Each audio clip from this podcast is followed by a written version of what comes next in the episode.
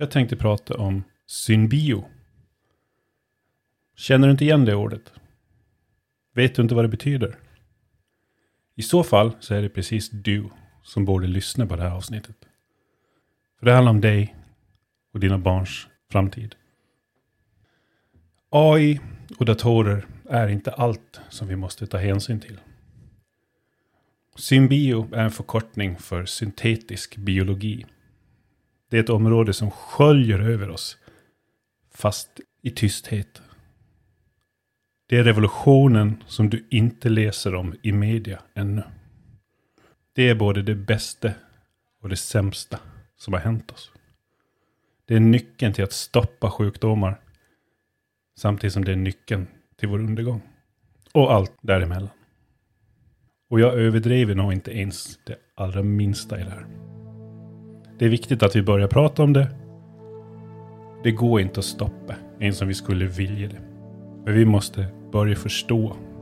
Och vi måste ge plats för moral och etik. Och sätta det i förarsätet redan idag. Välkommen till Utsiktspodden och Synbio.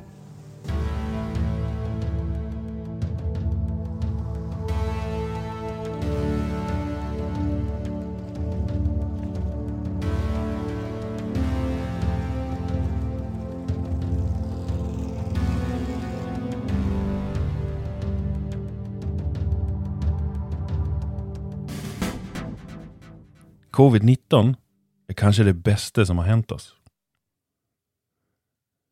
Jonas, överläkaren som jag då jobbade med i vaccinationsprojektet, satt mitt emot mig och kämpade hårt med att försöka förstå vad jag menade. Jag tror faktiskt han väntade på att resten av informationen som jag skulle säga skulle omvandla det jag just hade sagt till något osmakligt skämt om covid. Men någon sån förklaring kom aldrig. Jag försökte förklara hur jag egentligen menade, men det fanns inte riktigt tid till det. Mötena var snabba och agendan var alltid knökfull med åtgärder och saker som behövs göras.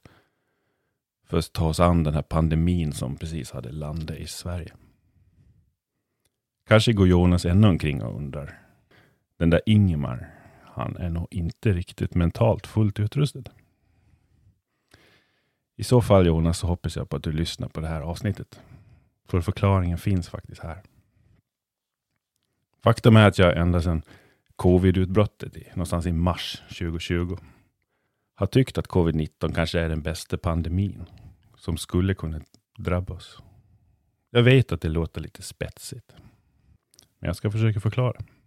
Jag har haft förmånen att vara en liten del av vaccinationsprojektet i den stad där jag bor. Och då fick jag möjligheten att få en lite djupare insyn i virus och smittskydd och strategierna som vi valde för att värna om vår folkhälsa. Följande tankar och funderingar representerar såklart endast mig själv och inte min arbetsgivare eller någon annan gruppering. Låt säga att vi befinner oss på en plats där vi egentligen inte vet hur man ska hantera en global och farlig smitta. Vi har ingen lager och vi har glömt all viktig kunskap från exempelvis spanska sjukan och smitt smittkoppor. Vi lärde oss minimalt av saker som svininfluensa och sars. Det var nog kanske mest någonting som det pratades om på tv. Hur skulle jag enklast kunna öka hela världens kunskap och höja den globala säkerhetsnivån kring virus och pandemier? Hur skulle jag kunna få allas uppmärksamhet och att verkligen lyssna på allvar? Jo, det bästa vore väl genom ett virus. Ett virus som måste vara så pass farligt att det kan ha ihjäl någon. För annars skulle ingen kunna väckas ur sin vardagliga koma. Om det fanns ett virus som smittade men som inte var speciellt farligt. Nej, då traskar man på som vanligt. I de flesta fall så slår virus mot svaga människor och mot barn. Spanska sjukan var ju extra elak mot unga människor. Och det skulle jag såklart vilja till varje pris undvika. Jag vill ha ett virus som i största möjliga mån håller sig ifrån barn. Barnen är ju vår framtid. Nej, vi behöver en annan kategori som behöver offras då. För det här dödliga viruset. För att det ska bli en effekt. Och hur jag än vänder och vrider på det här så hamnar jag till slut, att det kanske är de gamla och de sjuka som får dra det korta strået i det här påhittade viruset. De som ändå har levt sina liv och som jämförelse med ett ungt friskt barn blir ett givet val. Jag skulle inte ha gjort den maximalt luftburen eftersom då hade ju skadan på det mänskliga samhället blivit alltför stor. Vi hade stängt in oss och allt hade kraschat. Men jag hade inte heller velat gjort den till en hundraprocentig garanterad endast kontaktsmitta eller droppsmitta. Det hade liksom blivit lite för enkelt för att hantera det då. Det ska finnas några procents chans att den även kan smitta via luften. Jag vill också att det ska finnas en liten möjlighet till en asymptomatisk smitta. För att man inte ska kunna vara helt säker. Detta då för att vi ska hela tiden hålla igång de här säkerhetsrutinerna. Vi ska inte glömma bort dem. De ska hela tiden vara igång dygnet runt, alla människor. Mer då? Jo, jag vill inte att den ska dö ut snabbt heller. Så att det är någonting som bara kommer och går och sen glömmer vi bort det. Utan jag vill att man ska bygga lager, bygga rutiner och anpassa sig efter någonting som kan bli långvarigt. Först då tror jag faktiskt att mentaliteten och utrustningen och beredskapen faller på plats. Och finns där när vi verkligen behöver dem. När en riktigt dödlig pandemi kommer. Det är inte bara utrustning som vi behövde bli bättre på. Vi behövde nog få göra lite misstag i strategierna också. Ett exempel på ett sådant misstag är det som verkar krypa fram i USA just nu. Som börjar låta som en medveten taktik. Hur de i början sa att munskydd inte hjälper. Jag tror de visste redan då att munskydd såklart hjälper någon procent mot en befarad droppsmitta. Och alla små procent i skydd är ju bra procent. Men de var oroliga att munskydden skulle ta slut överallt inklusive från sjukvården. De som verkligen behöver dem i det dagliga arbetet. Det vore ett skräckscenario att tvingas ha operationer utan munskydd. Lite senare, när man hade verifierat lagren, säkrat tillgången för sjukvården, då kunde man svänga lite i rekommendationerna inför allmänheten, åtminstone på vissa platser. Och så sa man att munskydd hjälper. Ha munskydd, använd munskydd. Så där svängningar i informationen från instanser vars enda mål egentligen borde vara folkets förtroende. De skapar en ganska dålig situation. De skapar en bild av en statsapparat som spelar tärning. Såklart så undrar jag om inte Sverige också fick en släng av den här strategin. Med tanke på hur vi har svängt i munskydd. Men det är ingenting som jag gått ut med. Det är ingenting jag vet någonting om. Det kan helt enkelt vara så att vi inte visste. Eller att det blir någon form av prestige som var svår att backa på. Oavsett så finns det många insikter som vi har gjort och som vi kommer ha nytta av i framtida situationer. När vi pratar om kommande smittsamma sjukdomar. Så, tänk efter nu. Den här smittan som är farlig för gamla och sjuka. Droppsmitta. Lite oklart om det smittar via luft. Kan vara asymptomatisk och kommer sitta kvar ett långt tag. Visst liknar det covid-19? För i jämförelse med hur en riktigt, riktigt elak pandemi skulle kunna vara, så är det nästan som om vi fick en övningsversion på ett virus.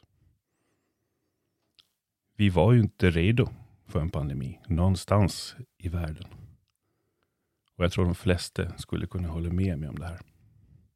Men jämfört med många andra smittor så känns det som att covid-19 ändå gav oss en chans att lära oss hantera det. Trots att vi var så oförberedda. Det låter väldigt omoraliskt att säga så här, det förstår jag. Med tanke på alla nära och kära äldre släktingar som har strukit med nu under covid-19. Men förhoppningsvis så håller nog alla med om att hellre de äldre än de yngre. Faktum är att de flesta andra pandemier, ja då har det varit tvärtom. De har slått ut de yngre i första hand. De som inte har ett liv bakom sig och samlar på sig den här motståndskraften mot viruset. Det här interna kartoteket av byggstenar från tidigare sjukdomar som våra minnesceller använder när de försöker bygga upp vårt immunförsvar. Jag förstår att det låter hårt och brutalt med tanke på att miljoner av människor har dött i covid-19. Att de i många land har grävt massgravar och fyllt de gravarna med de som inte klarade covid-19. Men det går inte att jämföra dödligheten och potentialen av virus som vi har just nu, världen över, i laboratorium, som vi aldrig har släppt ut med covid-19.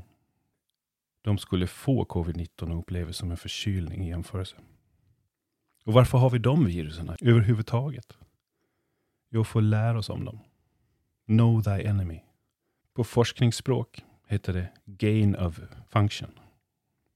Det finns ingen riktigt bra svensk översättning på det som jag hittar, men man forskar i funktion och konsekvens. Man forskar kring muteringar, både naturliga och onaturliga utvecklingar av ett virus. För att kunna förbereda sig på det som naturen kastar fram nästa gång. Det är åtminstone grundtanken. Jag ska berätta lite om sådana virus. Året var 2011. Vi kunde då editera gener i virus. Men då krävde det de skarpaste forskarhjärnorna. Det krävde tålamod, det krävde samarbete och det krävde några av de mest avancerade laboratorium som vi kunde bygga. H5N1-influensan, det vi tidigare kallat fågelinfluensa. Det finns en version av den som är riktigt elak. Riktigt, riktigt elak. Precis som hos många andra virus så gör den sina hopp från vildfågel till tamfågel, vidare till gris och sen via gris till människa. Kombinationen av flyttfåglar och lantbruk och djurhållning, det är liksom en kombination som funkar varje gång i, i virusvärlden. Lyckligtvis är den här versionen av H5N1 som jag pratar om nu inte lätt att bli smittad av, åtminstone för oss människor. Det där sista hoppet från gris till människa, ja, där behöver man alltså kontakt med öppna sår eller slemhinnor. Smitta via sår känns snällt mot fantasin. Men ni får väl själva tänka ut på vilka andra sätt vi skulle kunna bli smittade via slemhinnor från en gris. Det är alltså inte så ofta som det här har hänt. En väldigt låg smittrisk skulle vi kunna säga. Jag tror det är någonstans kring 50 personer som har dött av H5N1, den versionen som jag pratar om, under de senaste tio åren. Blixten dödar betydligt fler per år. Men om du skulle bli smittad av den här H5N1-versionen så är det 60 procent dödlighet. Ebola har 50 procent. Och 2011 då, två stycken forskare, en bosatt i Wisconsin i USA och den andra i Holland. De gav sig ut på ett, eh, ett gemensamt experiment tillsammans. Att försöka ta fram en mer smittsam variant av H5N1, den versionen. Och de lyckades. Det blev mer smittsamt än smittkoppor, som har varit en av våra värst smittsamma sjukdomar någonsin. Och frågan känns ju helt självklar. Vad i hela fridens namn försöker man utveckla någonting som kan slå ut hela världens befolkning? Motargumentet är ju kanske att ingen får stå i vägen för forskning och information behöver utvecklas, kultiveras och spridas. En annan vinkel är såklart som virolog så är ju det här en metod för att hålla sig framför kurvan. Framför en eventuell utveckling och på så sätt kunna vara förberedd inför kommande och framtida elaka virus. H5N1 ligger långt fram i många riskkalkyler som en potentiellt kommande och återkommande händelse. Men den variant som de här två forskarna tar fram med den här extrema smittsamheten, den har nästan till obefintlig möjlighet att tillverkas ute i naturen. Risken finns såklart, men oddsen är väldigt små. Dåvarande chefen för USAs biologiska säkerhetspanel, Paul Kine, han refereras som en av de mest insatta mjältbrandexperter som vi har. Han uttalade sig om den här varianten som de här två forskarna tog fram av H5N1 som det absolut mest skrämmande virus han någonsin hört talas om i hela hans karriär. Mjältbrand står sig slätt i jämförelse. Det sa han alltså i en artikel i Science 2011. Science som är en av de här största vetenskapliga publikationerna. Han klassade det här viruset som ett verkligt hot mot hela mänskligheten om det skulle släppas ut. Vad är det som är skrämmande då med det här? Det skapades ju i ett högklassigt säkerhetslaboratorium. Det har inte läckt ut. Det vet vi för att jag sitter här och berättar om det. Det skapades inte av några elaka människor vars mål är att förgöra världen, utan riktiga forskare som inte vill något ont. Personligen så tycker jag inte det är konstigt. Även om covid-19 skulle vara tillverkat i laboratoriet i Wuhan, som det nu är på tapeten att försöka ta fram. De har dokumenterat varit aktiva inom det här som kallas för gain of function-forskning, ända sedan sars. Det var ju också ett coronavirus. Det är väl naturligt att de håller på med gain of function på det, för att det kan ju uppstå igen. Jag skulle säga att det ligger faktiskt i Kinas intresse att fortsätta undersöka eventuella framtida varianter av coronavirus. Och det är kanske på den vägen som covid-19 har framställts. Och sen av misstag har man släppt ut. Man får ju alltid komma ihåg att det finns en mänsklig faktor till det här. Jag tror ingen medvetet skulle ha tillverkat någonting i något labb och sen släppt ut det. Ingen skugga faller på Kina där, mer än vad andra laboratorium världen över håller på med. Att Kina hade fingrar med i spelet i utvecklingen av covid-19, ja absolut. Det kanske skedde på ett labb, det kanske skedde på en oreglerad djurmarknad. So what? Vad är det vi försöker göra rubriker av ibland, undrar jag. Forskning, och speciellt då det här gain of function, utförs i regel på laboratorier som är klass med nivå 3 eller nivå 4. Och virus har läckt ut från sådana labb världen över flera gånger. Oftast från klass 3 men det har även hänt att klass 4 har råkat släppa ut elaka experiment. Mänsklig faktor. Ett exempel var spanska sjukan, en variant av H1N1, som vi sen, senare kom att kalla även svininfluensa. Det härjde i början av 1900-talet. Det orsakade 100 miljoner människor som dog.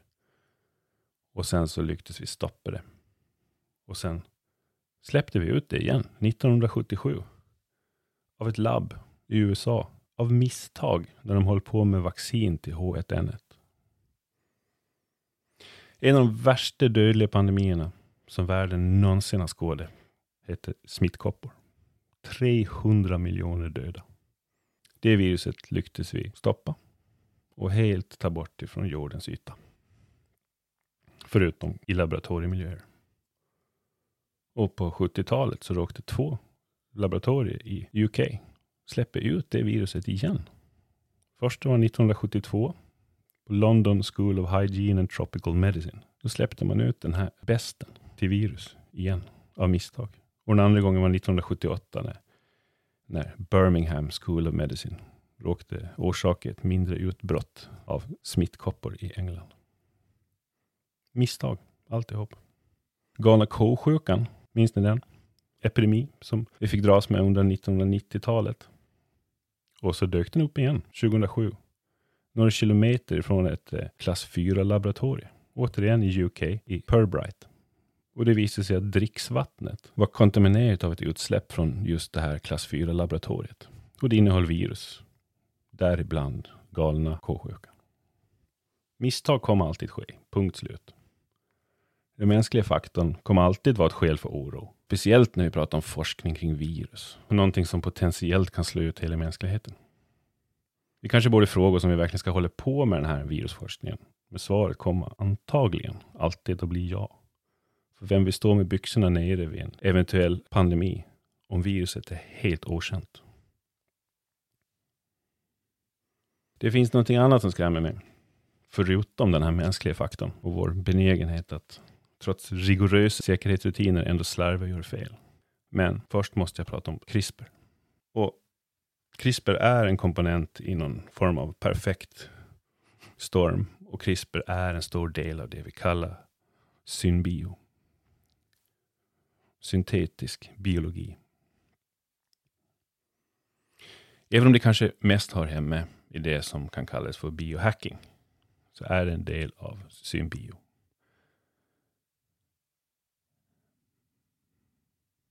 Först måste jag prata om CRISPR. Eftersom det är en komponent i någon form av perfekt storm. Och det är en del av synbio. Även om det egentligen kanske mest hör hemma i biohacking. För det är egentligen inte någonting syntetiskt, utan man använder metoder och tekniker som, som har funnits på jorden sedan liv uppstod på cellnivå i våra hav. CRISPR är bakteriernas immunförsvar mot virus. Det är en kamp som pågått sedan urminnes tider Även om vi människor blandar ihop både bakterier och virus som våra fiender. Och vi blandar även ihop vad som är bakterier och virus ibland när vi ska kvittera ut lite penicillin.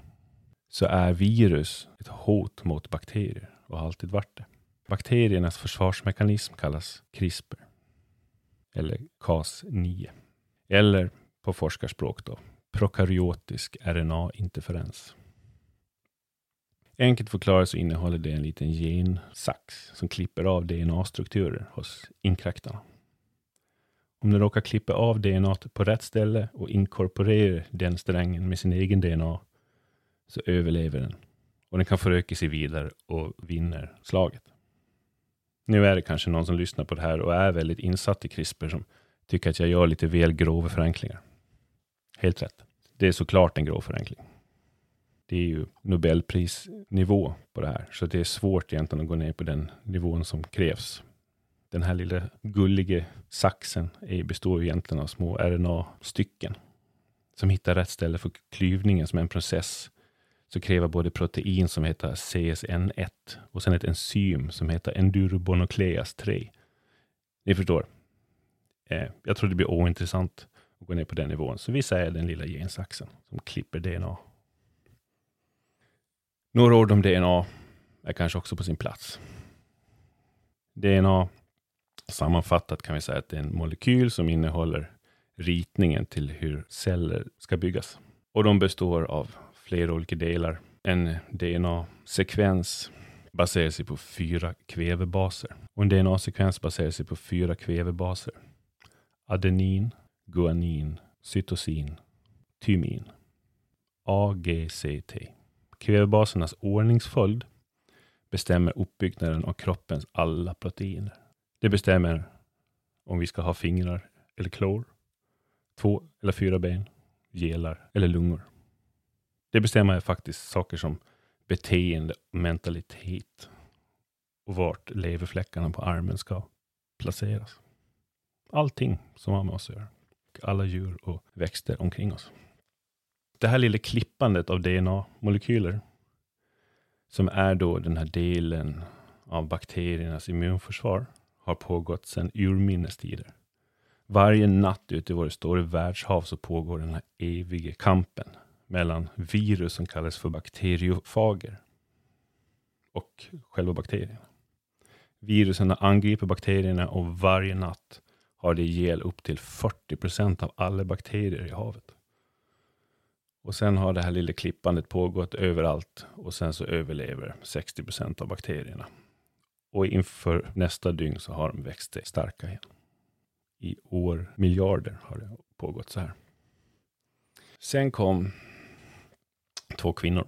Jennifer Doudna och Emmanuelle Charpentier. De fick Nobelpris i kemi 2020 just för de här upptäckterna inom CRISPR. För de upptäckte nämligen att man kunde styra vart man klipper med den här lilla gensaxen. Och inte bara klippa bort någonting, utan man kunde klippa och ersätta sekvenser. Man kunde skicka med information om vad klippet skulle ersättas med. Plötsligt låg en hel värld av geneditering framför oss.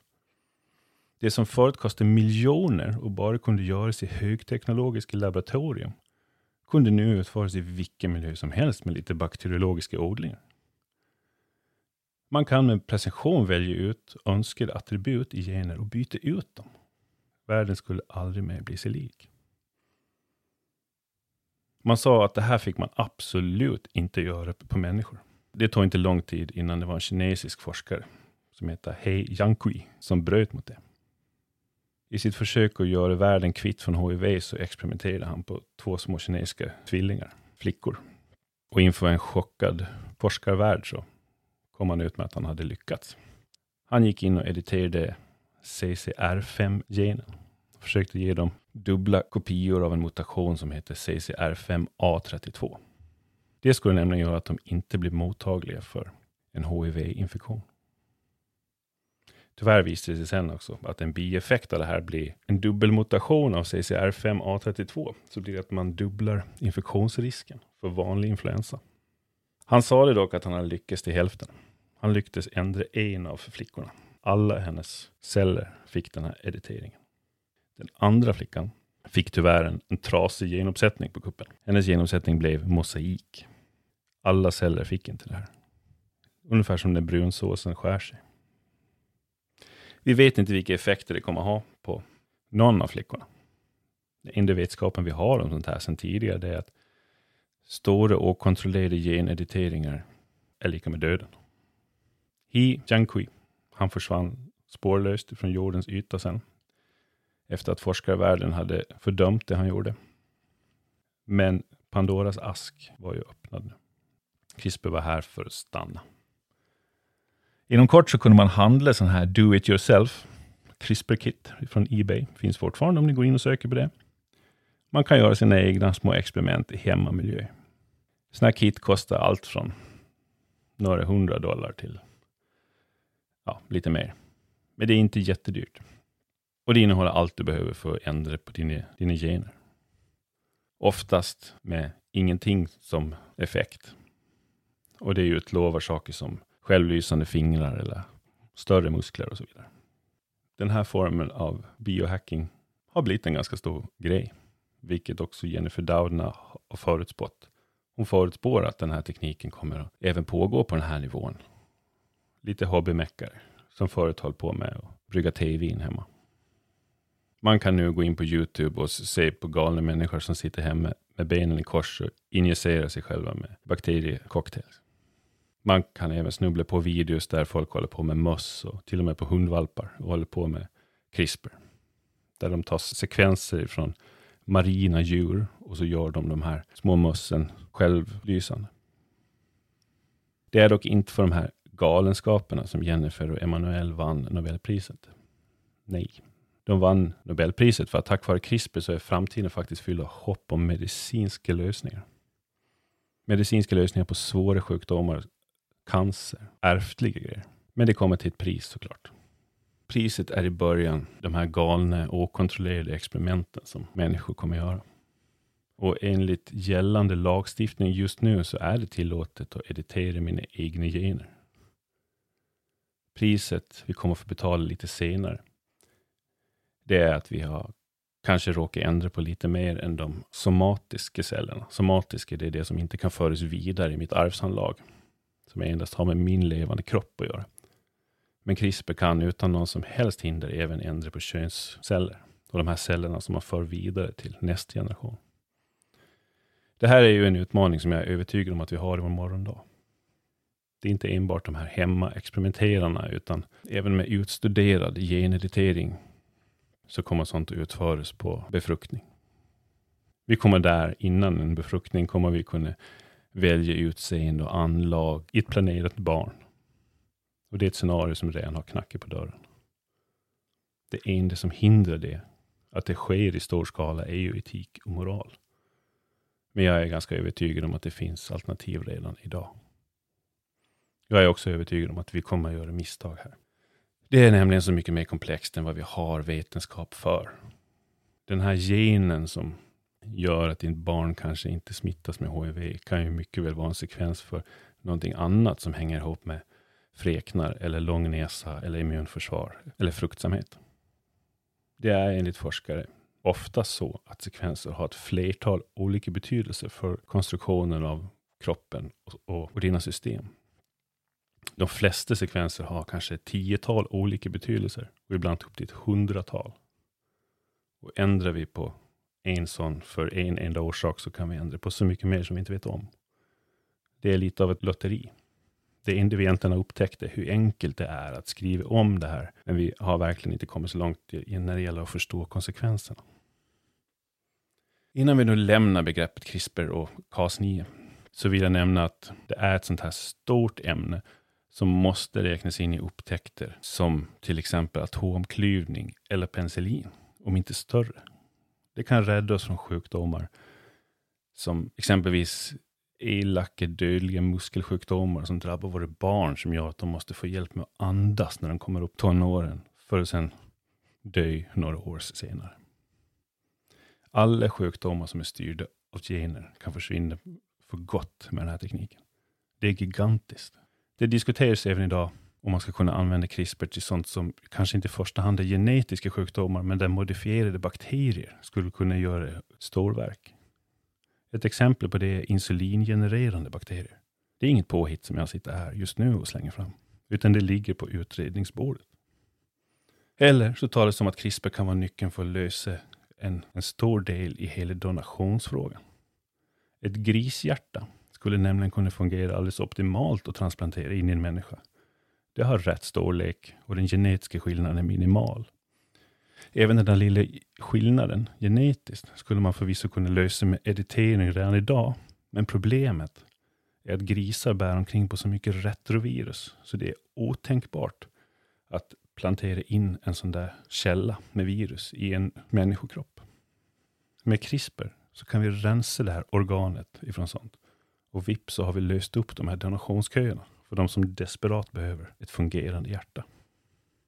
Jag försöker läsa så mycket jag kan i det här ämnet och hela tiden får jag dessa wow-upplevelser levererade till min hjärna i en stridström. Det här är ett otroligt intressant område. På samma sätt så öppnar du upp Pandoras ask när det gäller allt som kan gå snett. Om du kan editera dina kommande barn så blir ju plötsligt valet inte ge dina barn optimala förutsättningar. Ja, det blir ju någonting som ligger på ditt ansvar. Med optimala förutsättningar så menar jag såklart anlag som kan leda till komplikationer, rött hår och fräknar. Ja, det är ju vackert i många ögon. Det ökar också risken för cancer. Allt som händer och som kan kopplas till genetik blir föräldrarnas ansvar. Mamma, varför valde du inte bort mitt hjärtfel? Eller, pappa, hur tänkte ni när ni tyckte att jag skulle få leva med psoriasis? Editerar vi bort sjukdomar, så editerar vi snart andra anlag som undermåliga muskler eller ofördelaktigt utseende. Vi riskerar att skapa ett A-lag som är starkare, vackrare, smartare och mer lämpliga för arbetsmarknaden. Och så har vi ett B-lag. De som inte hade råd att ändra på sina barn och deras kommande generationer. Jennifer Doudna, Nobelpristagaren själv, skriver en bok om det här. Efter att hon insåg vad hon hade skapat. Precis som skaparen till atombomben så drabbades hon av samma skuld till mänskligheten. Hon jämför faktiskt sin upptäckt med just atombomben i sin bok. Hon inser att CRISPR kommer att användas på alla nivåer. Vill ni veta mer om CRISPR så rekommenderar jag att ni läser den boken. Den kommer ju direkt från hjärnan från hon som upptäckte CRISPR. Det går inte att hitta en bättre källa till insikt och förståelse. Boken heter Sprickan i skapelsen, gensaxen. Och den är väldigt enkel att få tag på, även på svenska. Tillbaka till virus och till dagens laboratorium.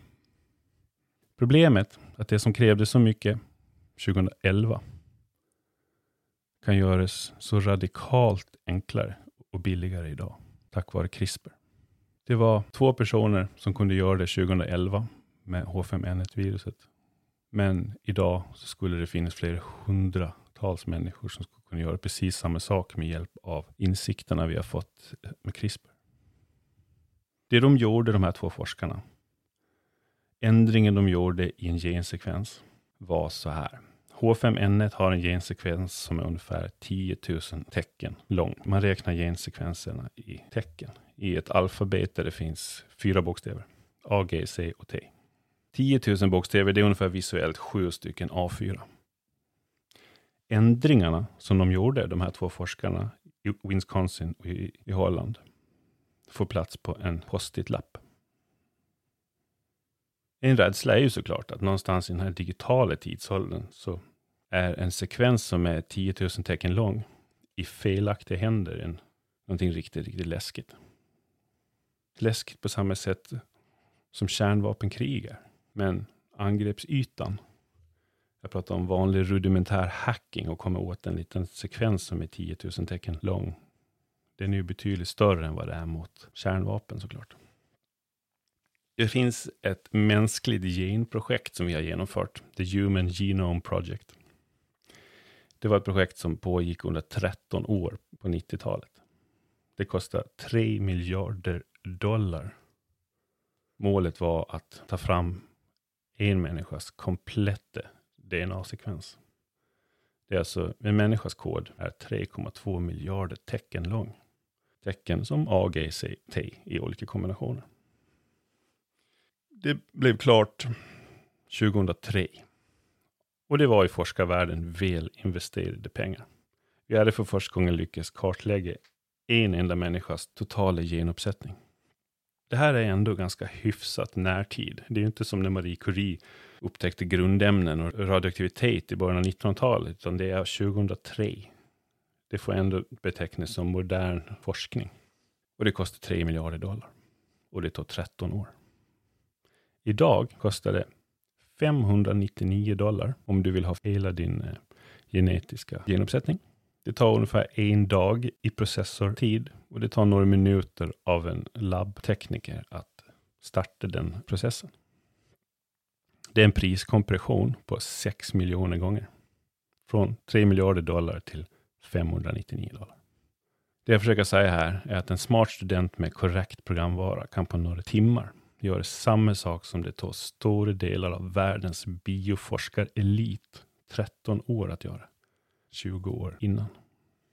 Om vi följer tanken i samma riktning.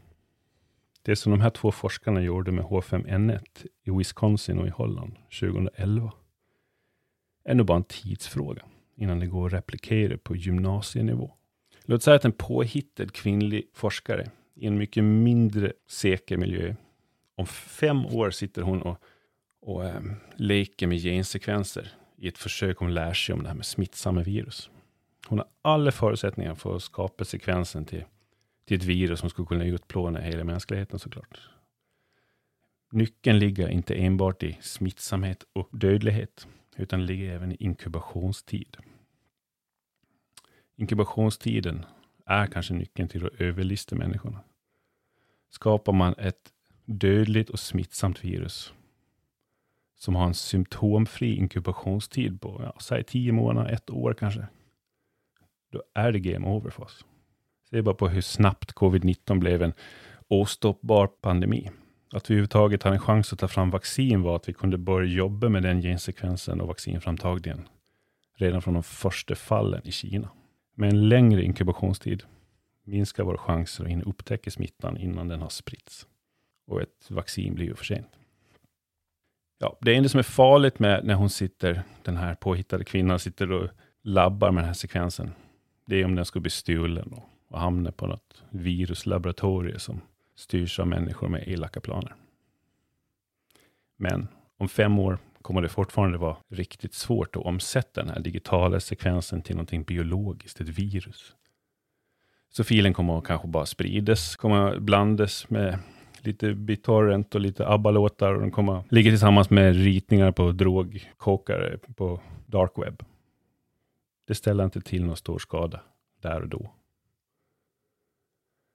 Visst, med CRISPR-tekniken så kan du i teorin redan idag beställa ett syntetiskt DNA genom att gå till webbsidor som moderna stora laboratorier har, där man anger exakt den kod som man vill få utskriven och skickad till mig.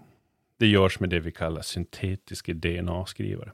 Där kan man mata in vilken önskvärd kod man vill och utkomma ett resultat som du kan använda i en laboratorisk miljö. Det används idag till exempel inom cancerforskningen. Så det är ingenting som vi vill stoppa. Men de har fått enormt stort nytt uppdrag i alla CRISPR-beställningar som ramlar in till laboratorier med, med DNA-skrivare. Men om vi nu idag har en sån här elak kod så skulle jag kunna skicka in den till ett laboratorium med DNA-skrivare och få det, den här skickad till mig, den här blå kopian av syntetiskt DNA. Det kan vi få idag. Ja, vi stöter på lite problem här. Alla seriösa stora laboratorium som erbjuder den här tjänsten idag, som förvisso är öppen för alla att använda, gör en screening på den här koden som man vill köpa. De screenar efter farliga editeringar, editeringar på könsceller och sekvenser som påminner om alla kända virus. Det är just den här screeningen som faktiskt drar upp kostnaden på de här beställningarna. Det kostar mycket datorkraft att screena alla beställningar. Och just därför är det kanske det som gör att inte alla utför en full screening. Vill man ha någon form av konkurrenskraftiga priser så kanske man måste dra ner här och var på kostnader.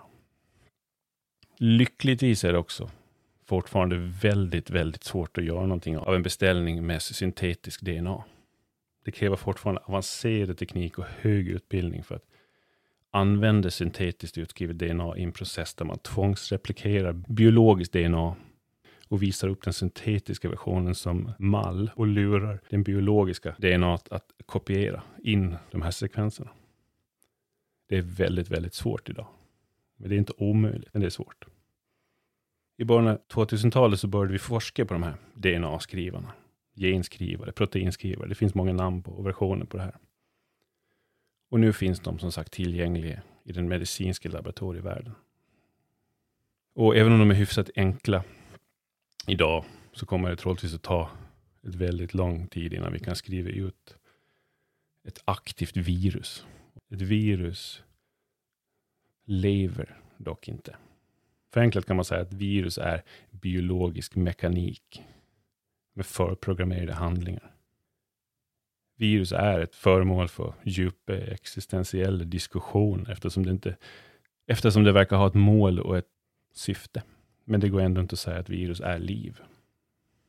Filosofiskt så är virus den biologiska världens små robotar. De har en bunt instruktioner och de väntar på att hamna i rätt miljö för att kunna utföra dem.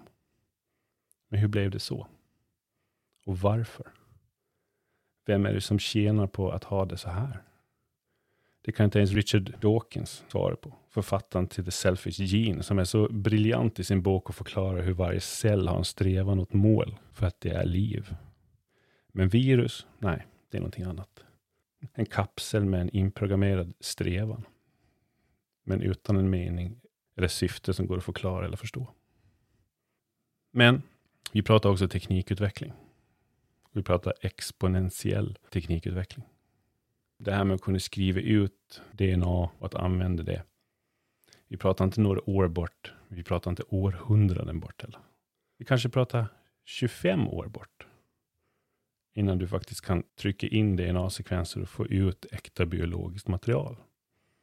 Och när det händer, då är det kanske dags för den perfekta stormen.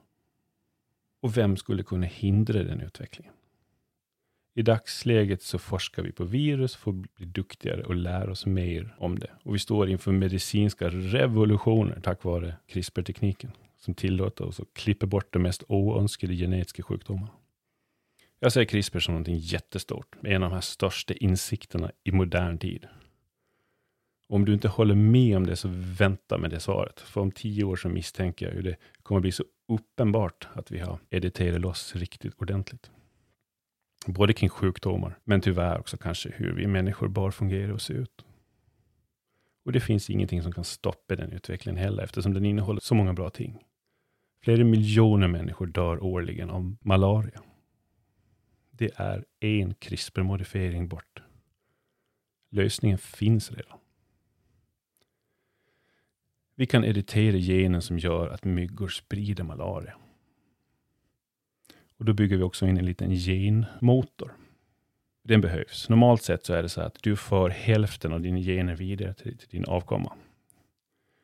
Och en mygga skulle föra hälften av sina gener vidare. Och det skulle, man kan inte riktigt garantera att en editering i en mygga kan sprida sig så mycket. Men lägger man in en, en gendrivare, en gene drive, plus en editerad gen. En gendrivaren gör att den, alla myggans avkommor hundraprocentigt får just det här arvsanlaget.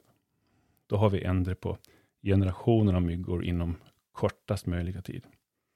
Vi pratar någon generation myggor bort, så har vi ändrat på all världens myggor. Och ingen mer malaria. Precis så kraftigt är det. Och precis så farligt kan det också vara om vi gör misstag. Och om det används på fel sätt. Om CRISPR skulle förbjudas på någon plats så kommer det alltid finnas något annat land som kommer tillåta det. För annars hamnar vi i en situation där ett land får en enormt stor makt och det kommer inte heller tillåtas. Det kommer leda till krig eller, eller så får alla hålla på med CRISPR. Kanske inte helt olikt den situationen vi har idag kring kärnvapen. Skillnaden är också att CRISPR kan göras billigt och i skymundan om man så vill. CRISPR är här för att stanna och för att förändra. Hur vi än kommer att sköta oss kring CRISPR så är effekterna någonting som blir långsiktiga. Editeringar i våra gener, rätt eller fel, kommer visa sig i kommande generationer långt fram. Om vi istället ser till hur vi forskar och hanterar virus i nuläget, här på vår planet just idag, så har vi någonting vi behöver prata om. Vi behöver prata om det på alla nivåer i alla samhällen. Vi börjar prata om virus, vi börjar prata om framtiden. Speciellt nu eftersom CRISPR finns. Virusforskning tillsammans med tekniken för CRISPR är faktiskt en liten bygg din egen atombomb för hobbyentusiasten. Och den här hobbyentusiasten, det är kanske det mindre troliga scenariot. Det mer överhängande i framtiden är kanske att krigsarsenalen utökas med en ny våg av biologisk krigsföring. Ett virus som kanske slår ut alla som många år tidigare inte har vaccinerats med ett visst vaccin. Eller ett virus som angriper en viss hudfärg eller vissa nedärvda genetiska härkomstmarkörer. Allt det här är fullt möjligt med den här tekniken som CRISPR nu kommer med. Så billigt och relativt enkelt. Och inte speciellt långt bort. Vi pratar inte generationer bort. Vi pratar decennier bort. Kanske låter lite mörkt det här, men jag sätter mitt hopp till medvetenheten här, för någonting annat går inte att stoppa. Jag kan inte se hur vi ska kunna stoppa det här. Men medvetenheten hos alla. Att vi pratar om utvecklingen inom synbio. Att vi förstår den här vägen framför oss. Även om vi inte jobbar inom det medicinska området eller att vi är forskare, så måste vi tvinga oss själva att förstå det här. För det kommer strax att handla om alla. Det finns ingen tvekan om det. För de som gillar de här högtravande omskrivningarna med religiösa anspråk, så kan man säga att vi står inför steget och gör oss själva till Guds avbild. Med makten att kunna förändra vår egen ras, vår biologi och vår framtid. Först ska vi bara öva oss lite på alla små gulliga djur omkring oss. Så läs böcker om det här. Motivera dina barn att göra skolarbeten om det.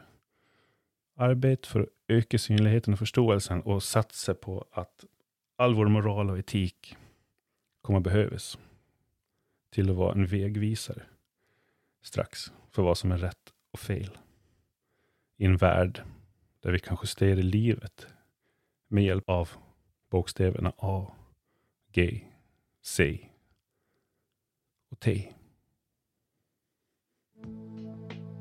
Nu tar den här podden lite sommarledigt och förhoppningsvis är den tillbaka i höst med nya viktiga ämnen att diskutera och berätta om.